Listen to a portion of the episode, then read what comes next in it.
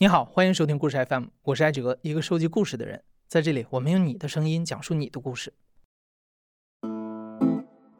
在前天发布的上期节目当中，我们讲到美国博物馆的策展人、中国文化研究者白灵安，在上个世纪八十年代来中国学习参观，意外和徽州古建筑结缘。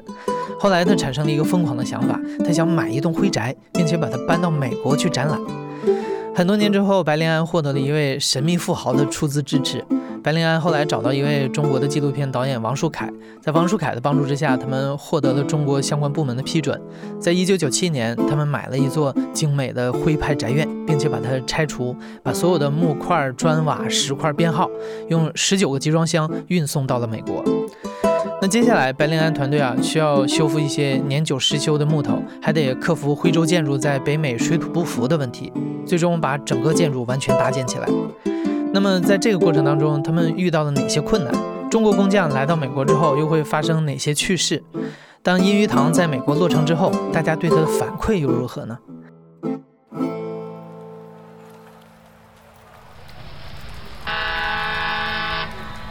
一九九八年的一月份，随着载有大量建筑材料的集装箱抵达美国，白令安的团队遇到了重建过程当中的第一个坎儿——美国海关。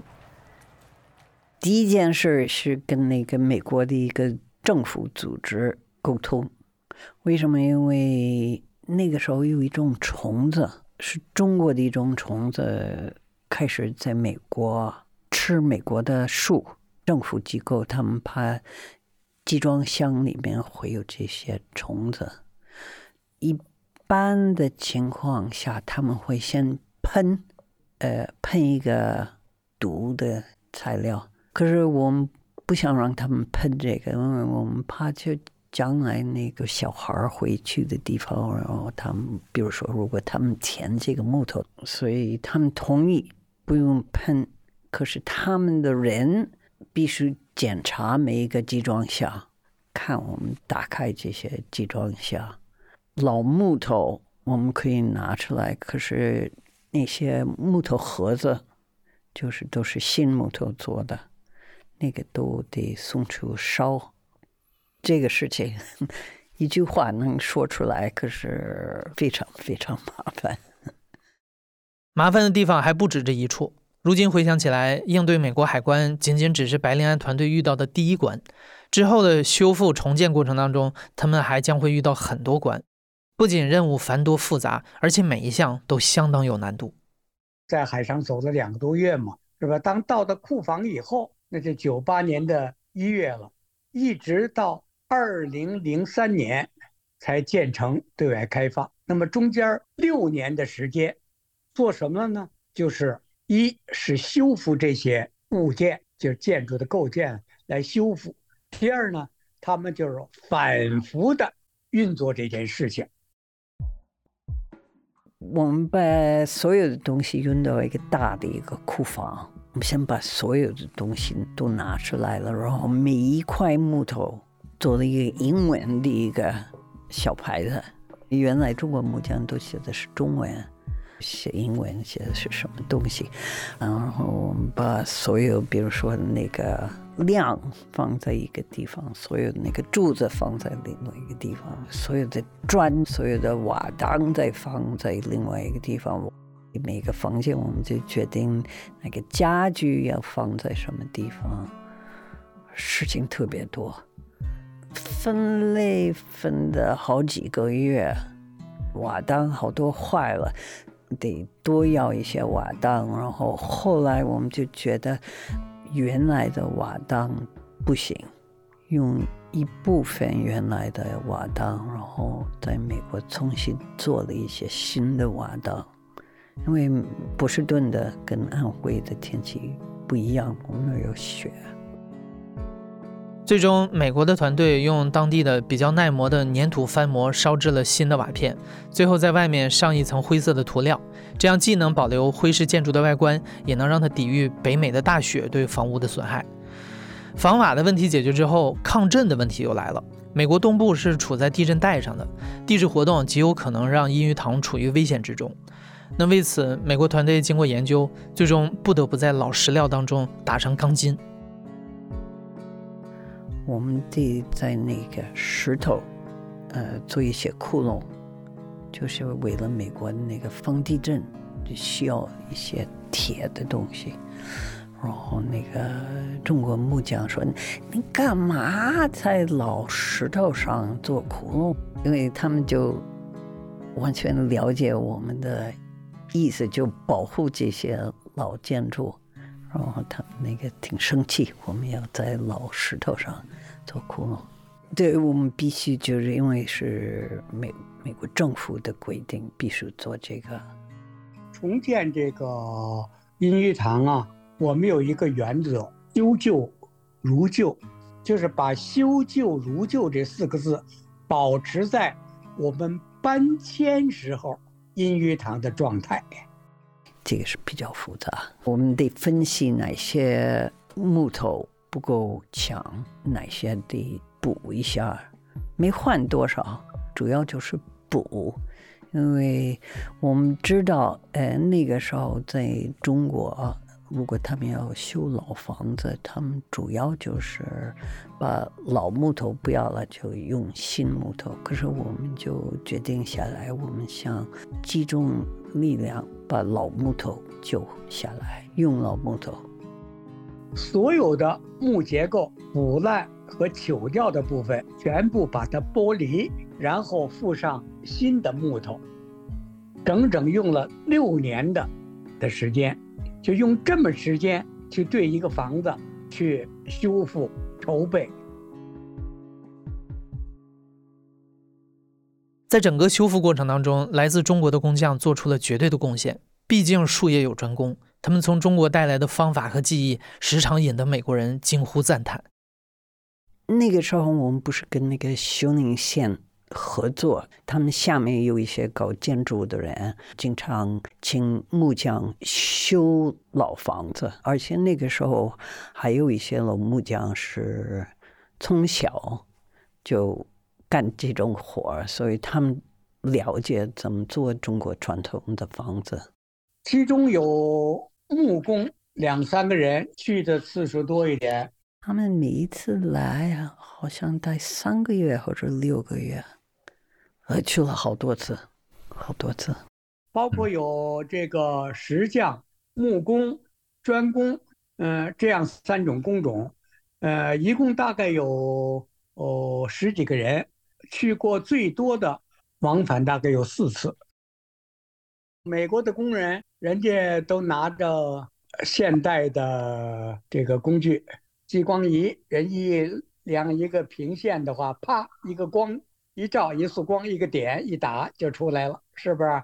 中国那工匠呢，拿一块石头拴一根绳儿，一吊，拿眼一瞄，人家是现代的装备武器，我们是土的，但是也能够达到目的。我们也非常会，非常准确，这就是我们传统的这个工匠啊，工艺的技术的精华。而且这些木匠有一种。特别的一种知识，怎么把这块木头跟那块木头放在一起？他们不用钉子，也不用什么胶水，就是用这些榫卯。我我就是觉得这个太了不起。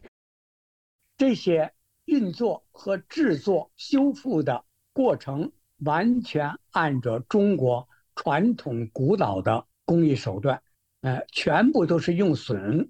打榫儿啊，呃，来嵌拼修复这些东西。这些中国工匠们在充分展现高超技艺的同时啊，也没少让白灵安和王树凯操心。他们也因为文化差异也没少闯祸。但如今看来，双方在那个年代因为对彼此文化的不了解而闯下的祸，反而成了搬迁项目当中珍贵的回忆。第一次这些。木匠去办签证的时候，他们填那个申请表，申请表问他们是什么工作、什么地位，他们都写农民，因为他们就是农民，对不？真是，然后那个美国大使馆一下就那个拒绝，不行，他们担心他们回不去，怕他们滞留在美国。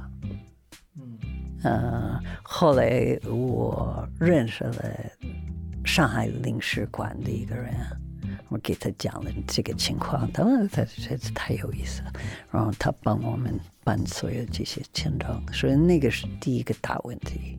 有有一个有一个来了，有一次他来了，然后他一到，他说我不回去。我 我们说那不行，你马上 马上回去 啊！我我都不记得我们把他送回去了，或者后来他他同意回去。再一个就是他们工匠对自己的这个奔凿斧具啊很重视，他每个人都用自己的，特别是凿子呀、什么刨刃啊，这个这些东西啊，是他们的武器嘛。是吧？这些工匠呢，就没有按照我们这个登机的这些规定，没有托运，他们把这个凿子呀、刨刃儿啊、刨刃很锋利的那个刀啊，都搁在背包里了。那到时候人家不让进呢，要把这东西都都拿起来扔掉。你这玩意儿，这把家伙给给卸了，把武器给卸了，你你这这这这怎么打这仗啊去了？不能拿空手干，美国没这东西啊，是吧？也是经过反复交涉，呃，最后终于把这些东西交给这个机组的人员，是吧？乘务员们给保管，到下飞机再给他们，反正是反正出了好多不少这样的笑话。到那儿去也出了不少笑话，一个是他们这个着火了，我们给他们找了一个单元，所以他们都一起，所以自己给自己做饭。这个炒菜的时候啊，嘿 嘿不慎就是起火了。你起火，他那个住的地都有警报器，就响了。这个救火车、警察局的都来了。哎，这些人也不会说英文，嗯，也不知道怎么办。我当时也没在，我后来赶回来的时候一看，好，那儿都傻呆呆的一排，那儿那儿站着呢，僵持在那儿。后来说明了他们是什么，因为人家以为你是不是偷渡来的。给你讲另外一个故事，美国有一些叫黄鼠狼，一个是反正是一个挺大的一个动物，野的东西，可是美国城城里在那个到处跑，是叫 raccoon。raccoon 啊，那那是浣熊，对对浣熊，有一个软工钻在库房里，他们就拿铁钳给拍了，拍了以后把这皮就扒了，就炖了炖，吃了。后来我知道了，我就跟他们说这个了不得，这不是闹事儿吗？是吧？他们挺高兴，特别高兴能吃这个野动物。可是，嗯，我们在美国，我们都怕这些浣熊，因为我们怕他们有狂犬病，所以我们跟他们说，千万别再吃这些东西。虽然中国的工匠们到了美国之后时常闹笑话、惹麻烦，但经过他们在专业技术上的指导，英语堂项目组在库房里攻克了一个又一个难关。此时的碧波地博物馆为了迎接英语堂的到来，不惜动迁了一座原有的博物馆建筑，为英语堂腾出了一块空地。而且为了确保万无一失，他们是在库房外先搭建了一次，确保无误之后，又把所有材料运到博物馆，正式开始搭建。然而，修建的过程并没有想象当中的顺利。建英语堂啊，当地的工会就提出来，他们要参与，因为美国的工会很厉害的。哎，你要是不让他参与的话，不同意他的什么，他就让你开不了工了。嗯，你不管你这个政府怎么着，他不在乎那个，提出什么要求，相对的当然合理的，你你这必须得接受他的建议。我们传统的中国砌墙就是左边一个师傅把脚，右边一个师傅把脚，两个人从两边往中间砌，砌到中间的时候再返回来，两个人就得了。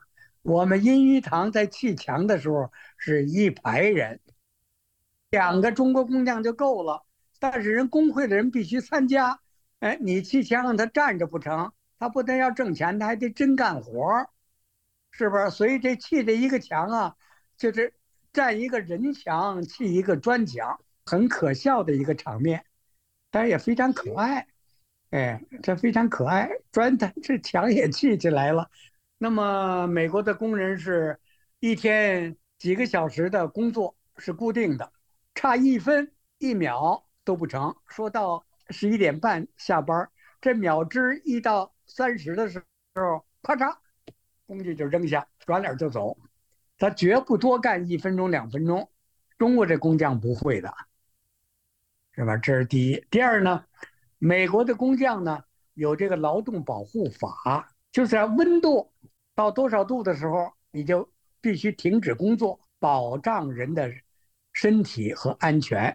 夏天施工的时候，那都是露天，太阳晒很热呀。温度一到一定程度了，那美国工匠夸叽，工具一扔，到屋里去，这这空调的屋子去。喝冰水去了，是吧？那中国的工匠哪儿想过这个待遇啊？是不是没见过呀？无所适从了，不知道怎么办。我是干呢，还是不干呢？所以他们就很尴尬，不知道怎么处理这事儿。虽然双方对待工作的认知不同，但好在最终两国工匠的友谊没有受到影响。经过了中美工匠和研究团队五年半的筹备、修复、实验、搭建之后，音乐堂终于在二零零二年七月迎来了上梁仪式，并很快在二零零三年的六月正式对外开放。新堂筑梁开始。到上主梁的时候、大梁的时候，都要有庆庆典、放鞭炮。嗯，都是按照这个他们当地的风俗和习惯来做的。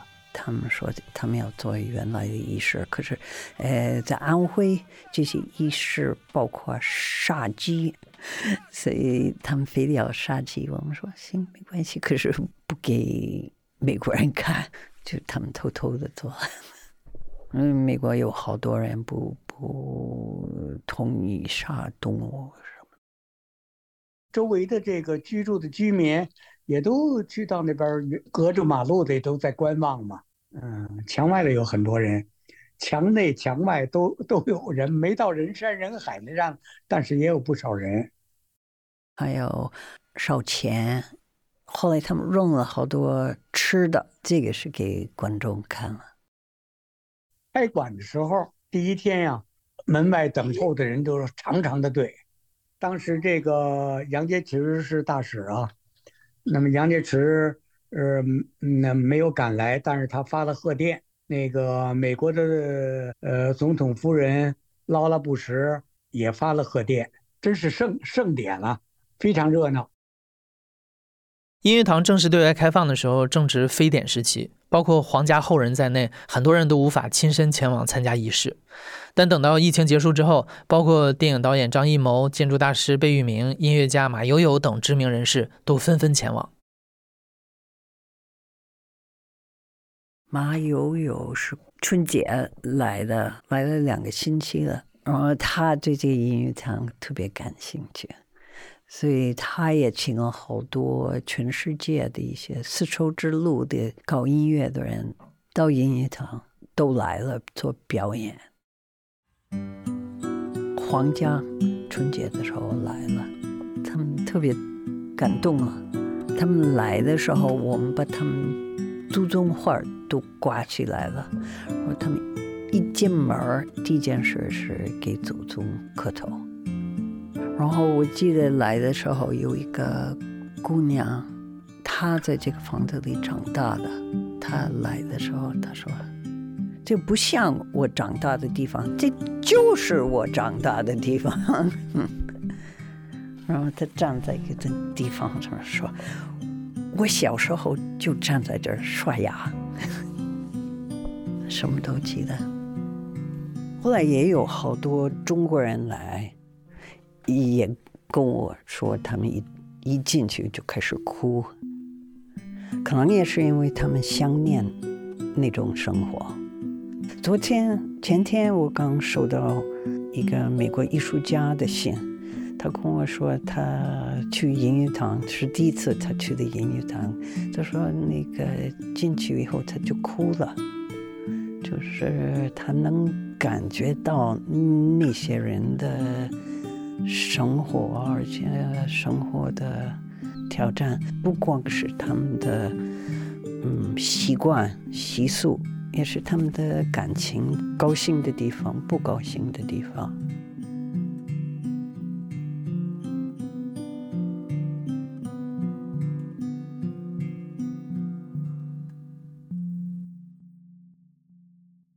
关于整个项目的花费互联网上说法不一有说六百万美元的也有说一点二五亿美元的但我们没能从公开资料当中核实哪个是真的。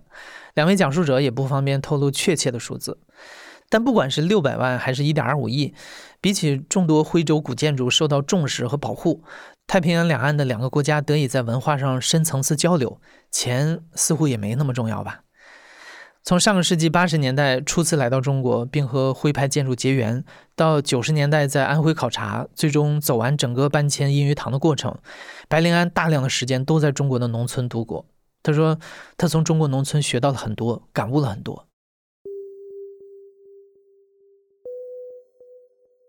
呃，特别喜欢在中国农村待着，多认识这些人，而且多很很尊敬这些人。呃，印堂盖起来的时候，就是可能十八世纪那个时候，他们家可能比较有钱，可是后来也穷了。比如说那个，我知道十九世纪他们那个父亲被杀死了。所以他们那个时候以后就一直没有多少钱，住在一个大宅子，可是还是没有多少钱。一段时间可能二十年代、三十年代有一点钱，可是后来也也又穷了。嗯，就是一个普通的农村家庭了。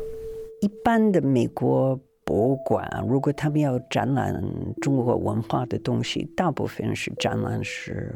宫廷的东西，或者是展览那个文人画这一类的东西，可是我觉得大部分人不是文人，也不是皇帝什么的，他们就是普通人。如果是一个皇帝或者是一个很有钱的什么人，你你没法完全真正的了解他们。可是我觉得通过这个普通人，呃，两个。文化可以多互相了解，所以我希望呃美国人或者中国人到音乐堂来的时候，他们可以多了解普通人，而且我觉得这些文化交流活动太重要，因为都是人和人的关系，就那些国家政府是一回事，对吗？可是人就能了解到一另外一个文化是非常让自己的生活更丰富的一件事。我觉得那个现在中国人跟美国人的关系还是原来的样子，对吗？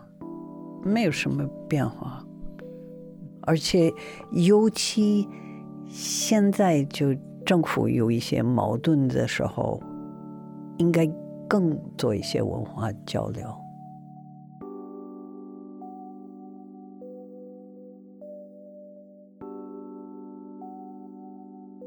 你现在正在收听的是亲历者自述的声音节目《故事 FM》，我是主播哲。